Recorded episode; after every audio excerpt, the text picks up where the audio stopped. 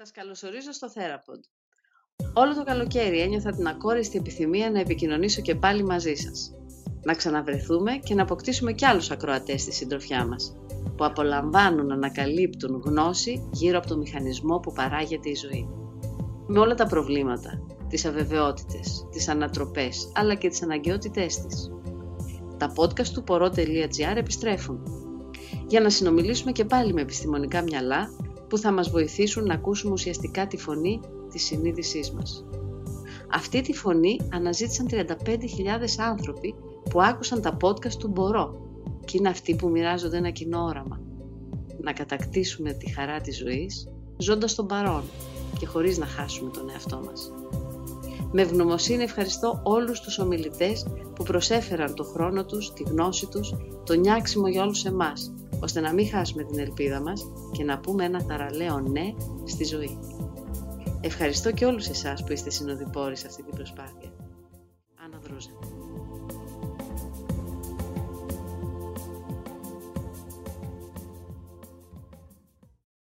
Ανικανοποίητο συνδέεται απόλυτα με την έλλειψη της τελειότητας που αναζητά η ανθρώπινη φύση. Μάλιστα, συνδέεται με, με το σε τι βαθμό μία κουλτούρα παράγει προσδοκίες, πρότυπα. Ε, έτσι, ε, να το πω, όλα τα επίπεδα της αριστείας να το πω σε οποιοδήποτε Όσο λοιπόν οι, οι κοινωνίες, ιδιαίτερα οι δυτικές κοινωνίες, όχι μόνο παράγουν προσδοκίες, αλλά οι προσδοκίες γίνονται κομμάτι της κουλτούρας, δηλαδή είναι καταναλώσιμες οι προσδοκίες, έτσι. Είναι καταναλώσιμες. Όσο λοιπόν δημιουργούνται τέτοιες προσδοκίες, οι οποίες είναι καταναλώσιμες από τα μέσα, από τα βιβλία, από τη μουσική, από παντού, από την ποίηση, από όλο το πολιτισμικό υλικό, αναγκαστικά ο άνθρωπος μετριέται. Και τι γίνεται, γιατί μετριέται ο άνθρωπος; Λοιπόν, να πούμε το εξής, ότι Θέλω να σκεφτούμε, αν με μου δώσετε λίγο χρόνο. Βέβαια. Ε, να σκεφτούμε τα δύο πρώτα χρόνια της ζωής ενός παιδιού. Τα δύο πρώτα χρόνια της ζωής ενός παιδιού δεν μπορεί να κάνει λάθος. Ας πούμε, είναι κλαούρικο. Η μαμά τρελαίνεται και απολαμβάνει. Γεμίζει την πάνω του κάθε δύο ώρες. Η μαμά χαίρεται και απολαμβάνει. Μπράβο, παιδάκι μου που έκανες τη μουστάρα. Δεν είναι ποτέ αυτό. Δηλαδή, πέφτει και ξαναπέφτει και ξαναπέφτει. Η μαμά τρέχει, το παιδάκι δεν μπορεί να κάνει τίποτα Από τη στιγμή που το παιδί θα πατήσει στα πόδια του, έτσι, και θα αρχίσει να διεκδικεί την αυτονομία του, δηλαδή τρίο χρονό, τεσσάρο χρονό, εκεί είναι που η μαμά έχει, αρχίζει πια να έχει τις ενήλικες προσδοκίες. Πότε θα πατήσει, εσένα μίλησε, εμένα δεν μίλησε ακόμα, λέει εσένα μαμά, λέει εσένα πρόταση ακόμα, α, μου ζήτησε το νερό. Ωραία, η μαμά αρχίζει και αξιολογεί το παιδάκι τη συνέχεια και δια της οσμόσεως το εκπαιδεύει ότι συνέχεια συγκρίνεται.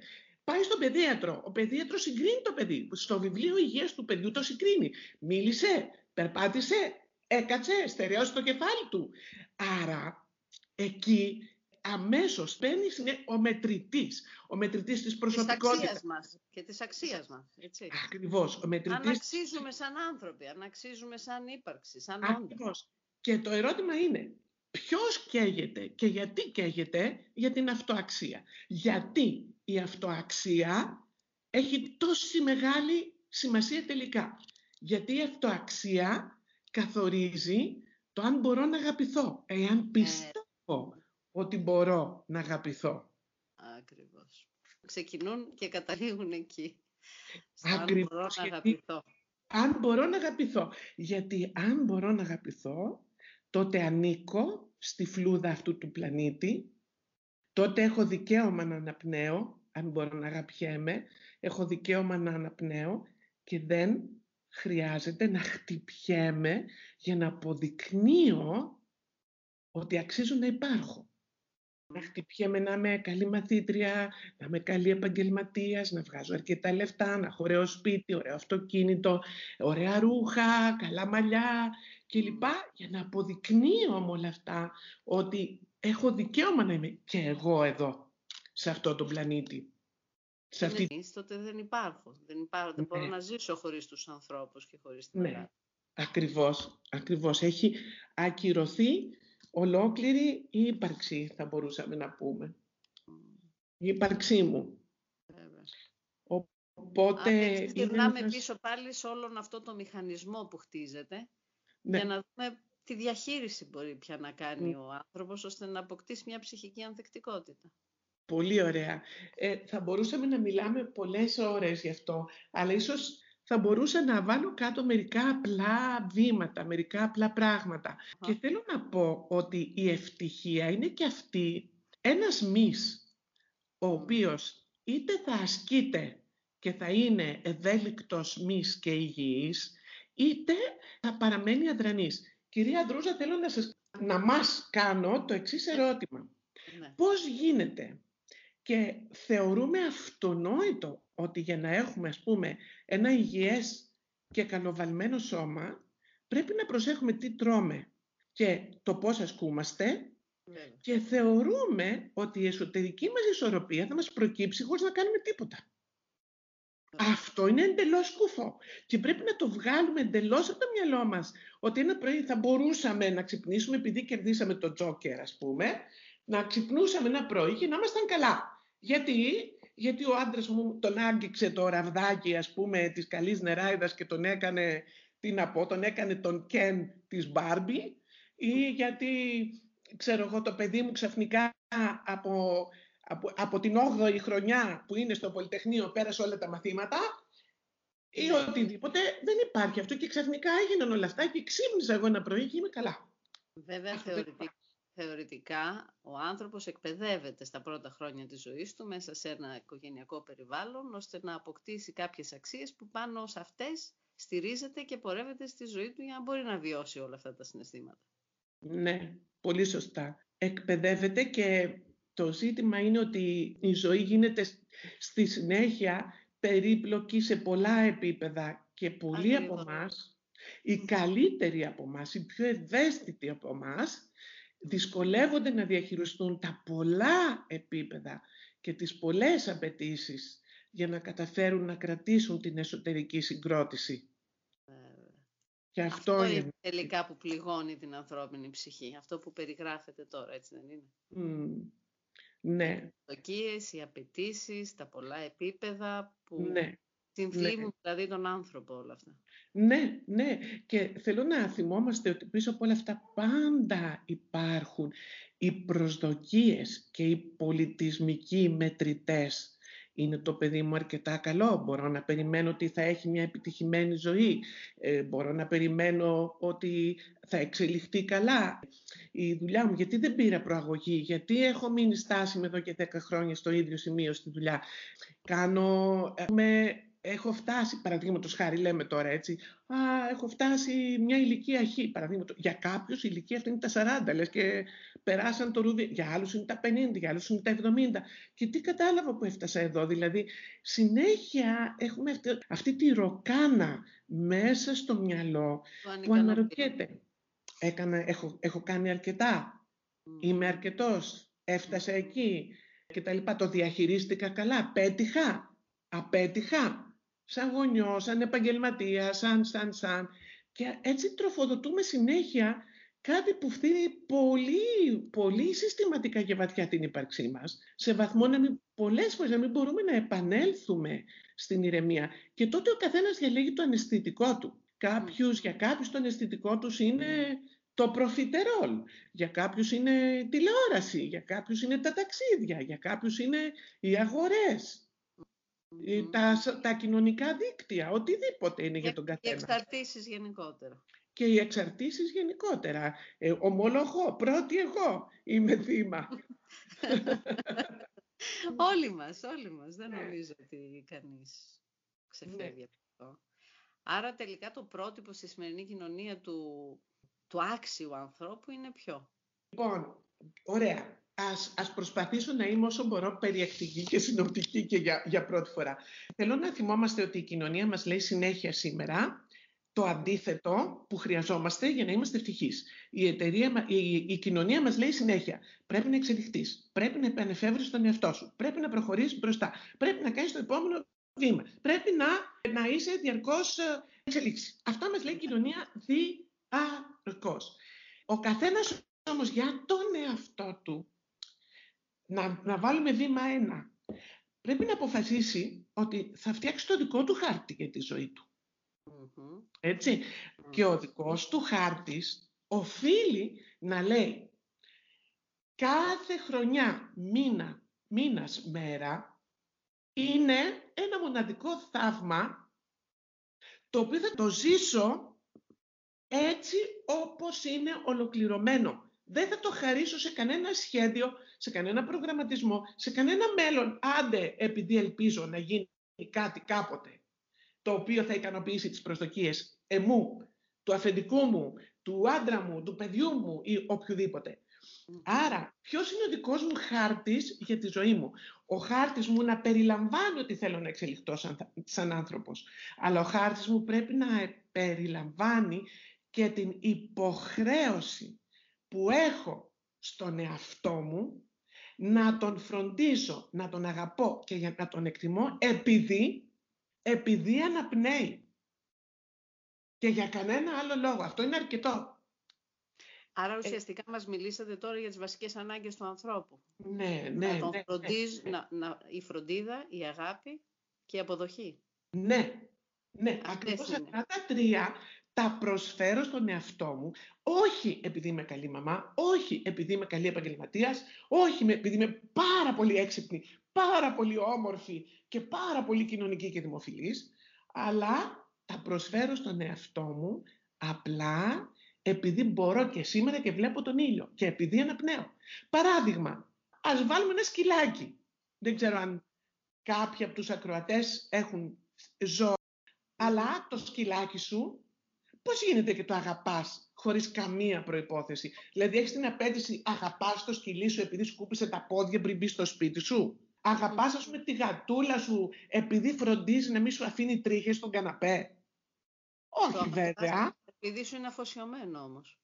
Το αφοσιωμένο το διαβάζουμε εμείς. Το ζώο ναι. κάνει τη δουλειά της ύπαρξής του. Ναι, είναι η ερμηνεία, έχετε δει. Εμείς, εμείς το, το διαβάζουμε αφοσιωμένο, βεβαίως. ναι, ναι, ναι, ναι, κάνει τη δουλειά της ύπαρξής του, σωστά. Ναι, βέβαια μας κερδίσει γι' αυτό, αλλά και τα παιδιά μας μας αγαπούν. Και τα παιδιά μας μας είναι αφοσιωμένα. Αλλά οι κανόνες είναι διαφορετικοί με τα παιδιά μας. Οι γονείς μας μας είναι αφοσιωμένοι επίσης, απόλυτα.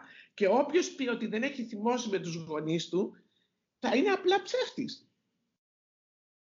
Ναι. Οπότε, ουσιαστικά, οφείλουμε να το παλέψουμε σε αυτό το κομμάτι.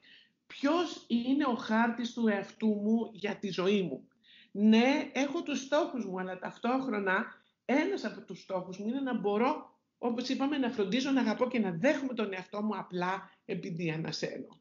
Αυτό είναι το ένα βήμα. Το επόμενο είναι, θα το ονόμαζα η τέχνη του απλού. Δηλαδή, ουσιαστικά πρέπει να θυμηθούμε, να ξαναθυμηθούμε, να ξαναφέρουμε στη μνήμη μας ένα χάρισμα που είχαμε σαν παιδιά. Να χαιρόμαστε με το τίποτα. Σαν παιδιά το ξέραμε αυτό πάρα πολύ καλά. Όταν μετρούσαμε τα μπάνια, όταν μετρούσαμε τα παγωτά, όταν στην παιδική χαρά ζούσαμε ας πούμε αυτή την καταπληκτική έξαρση η ικανότητα να ζει κανείς μια απλή στιγμή με πληρότητα είναι κάτι που δεν θα συμβεί αυτόματα. Είναι κάτι που οφείλει κανείς να επιδιώξει. Αυτή τη στιγμή αυτοί που μας ακούν βρίσκονται κάπου, βρίσκονται στο αυτοκίνητό τους, στο σπίτι τους, οπουδήποτε. Αυτή είναι μια τέλεια στιγμή αν αποφασίζω ότι είναι μια τέλεια στιγμή. Και αυτή η στιγμή που μπορώ να παραμερίσω χιλιάδες άλλα πράγματα που επιδιώκουν ας πούμε να κερδίσουν ε, την προσοχή του μυαλού μου αυτή τη στιγμή. Για λίγο ας τα βάλω στο ψυγείο, στην ψήξη, όχι στην κατάψυξη. Κοιτάξω γύρω μου. Αυτό που υπάρχει γύρω μου αυτή τη στιγμή. Αυτό εγώ το ονομάζω η τέχνη του απλού, δηλαδή ένα απλό πράγμα Κάτι απλό που συναντάς στον δρόμο σου που μπορεί να σε γεμίσει. Βέβαια ζει σε μια κοινωνία που το απλό το θεωρεί γραφικό. Είσαι σε μια συνεχή πάλι με το έξω και το μέσα. Ναι. Τι ερέθισμα δέχεσαι έξω, ναι. διαχείριση και μέσα αυτό. Ναι, έχετε απόλυτο δίκιο και ζούμε και σε μια κοινωνία η οποία θεωρεί γραφικό και τον χαρούμενο άνθρωπο. Τον θεωρεί αφελή. Γι' αυτό τον ονομάζει χαζοχαρούμενο. Ακριβώς. Ενώ τον δυστυχεί, ας πούμε, ε, δηλαδή εδώ υπάρχουν ολόκληρα κύματα, φιλο, φιλολογικές εποχές που έχουν βασιστεί πάνω στη θλίψη, ε, πάνω ε, στην μελαγχολία. Μόνο ένας σκεπτόμενος άνθρωπος θα μπορούσε ποτέ να νιώσει βαθιά δυστυχία. Λέει η κοινωνία, αυτός που είναι πολύ χαρούμενος κάτι έχει χάσει. Κάτι δεν πάει καλά. Κάποιες βίδες δεν δουλεύουν στο μυαλό του για να είναι τόσο χαρούμενος. Αυτό είναι... Άλλη... Ναι. Απ' την άλλη βέβαια πιστεύετε ότι ο ψυχικός πόνος δεν βοηθά τον άνθρωπο να δει πράγματα; Ναι. Πράγματα να δει ο άνθρωπος που μπορεί να τα κρύβει μέσα του; Ναι, ωραία. Τώρα με βάλετε πάλι στον ίσιο δρόμο. Είναι μια μεγάλη αλήθεια. Γυρίζω σε κάτι που είπα αρχή-αρχή, το οποίο είναι πολύ σημαντικό που το ξαναβάζετε στο τραπέζι. Ότι οι άνθρωποι που δεν βιώνουν τον πόνο τους, δεν θα μπορέσουν ποτέ να βιώσουν και τη χαρά. Αυτή είναι μια μεγάλη αλήθεια. Γιατί όταν αμβλύνεις, δηλαδή αμβλύνεις σημαίνει καταπιέζεις, αποθείς, φυλακίζεις, καταπιέζεις τα, τον πόνο σου, καταπιέζεις όλη την παλέτα των συναισθημάτων. Ναι. Και έρχονται συχνά άνθρωποι και με ρωτάνε, πούμε, γιατί δεν νιώθω τίποτα, δεν, δεν μπορώ, ε, νιώθω σαν να είμαι άδεια. Όταν ακούω αυτή τη λέξη, νιώθω άδειος ή νιώθω άδεια, ξέρω ότι υπάρχει κάπου ένα ποθηκάκι στην ύπαρξη μέσα βαθιά, όπου έχει συσσωρευτεί ανίποτη οδύνη. Ανίποτη. Και χρειάζεται απέραντος σεβασμός και φοβερά ευαίσθητη τιμή στις εμπειρίες που έφεραν αυτή την οδύνη, να ανοίξει σιγά σιγά το πορτάκι, να βγει αυτός ο πόνος στην επιφάνεια, να τον ζήσει κανείς, να τον τιμήσει να κρατήσει το δώρο, το χάρισμα και να τον εποχαιρετήσει. Τότε μόνο μπορεί να ζήσει και να βιώσει την απόλαυση της ύπαρξης. Νομίζω ότι όλοι το καταλαβαίνουμε αυτό. Και όσο πιο βαθιά ταπομένος είναι ο πόνος, τόσο μας στέλνει το σώμα επιστολές. Συνέχεια οι δε επιστολές αυτές είναι αλλεπάλληλα ψυχοσωματικά συμπτώματα. Το σώμα εκφράζεται και σου λέει, κοίτα να δεις, μιλάει, πονοκέφαλη, δερματικό, ευερέθιστο έντερο. Για, για σκέψου λίγο, τι, τι συμβαίνει εδώ; Αυτό άνοσα. Τι συμβαίνει; Σου κρούω τον κόδωνα. Υπάρχουν άλλοι τα θέματα που πρέπει να τα δεις, να τα αναγνωρίσεις για να μπορέσεις να λυτρωθείς από αυτά. Χρειάζεται όμως μια υπέρβαση για να γίνει αυτό του φόβου στο να ναι. έρθει σε επαφή με τον πόνο του. Ναι, και, και πολύ συχνά... τον έχει πληγώσει τον κάθε άνθρωπο. Ακριβώς.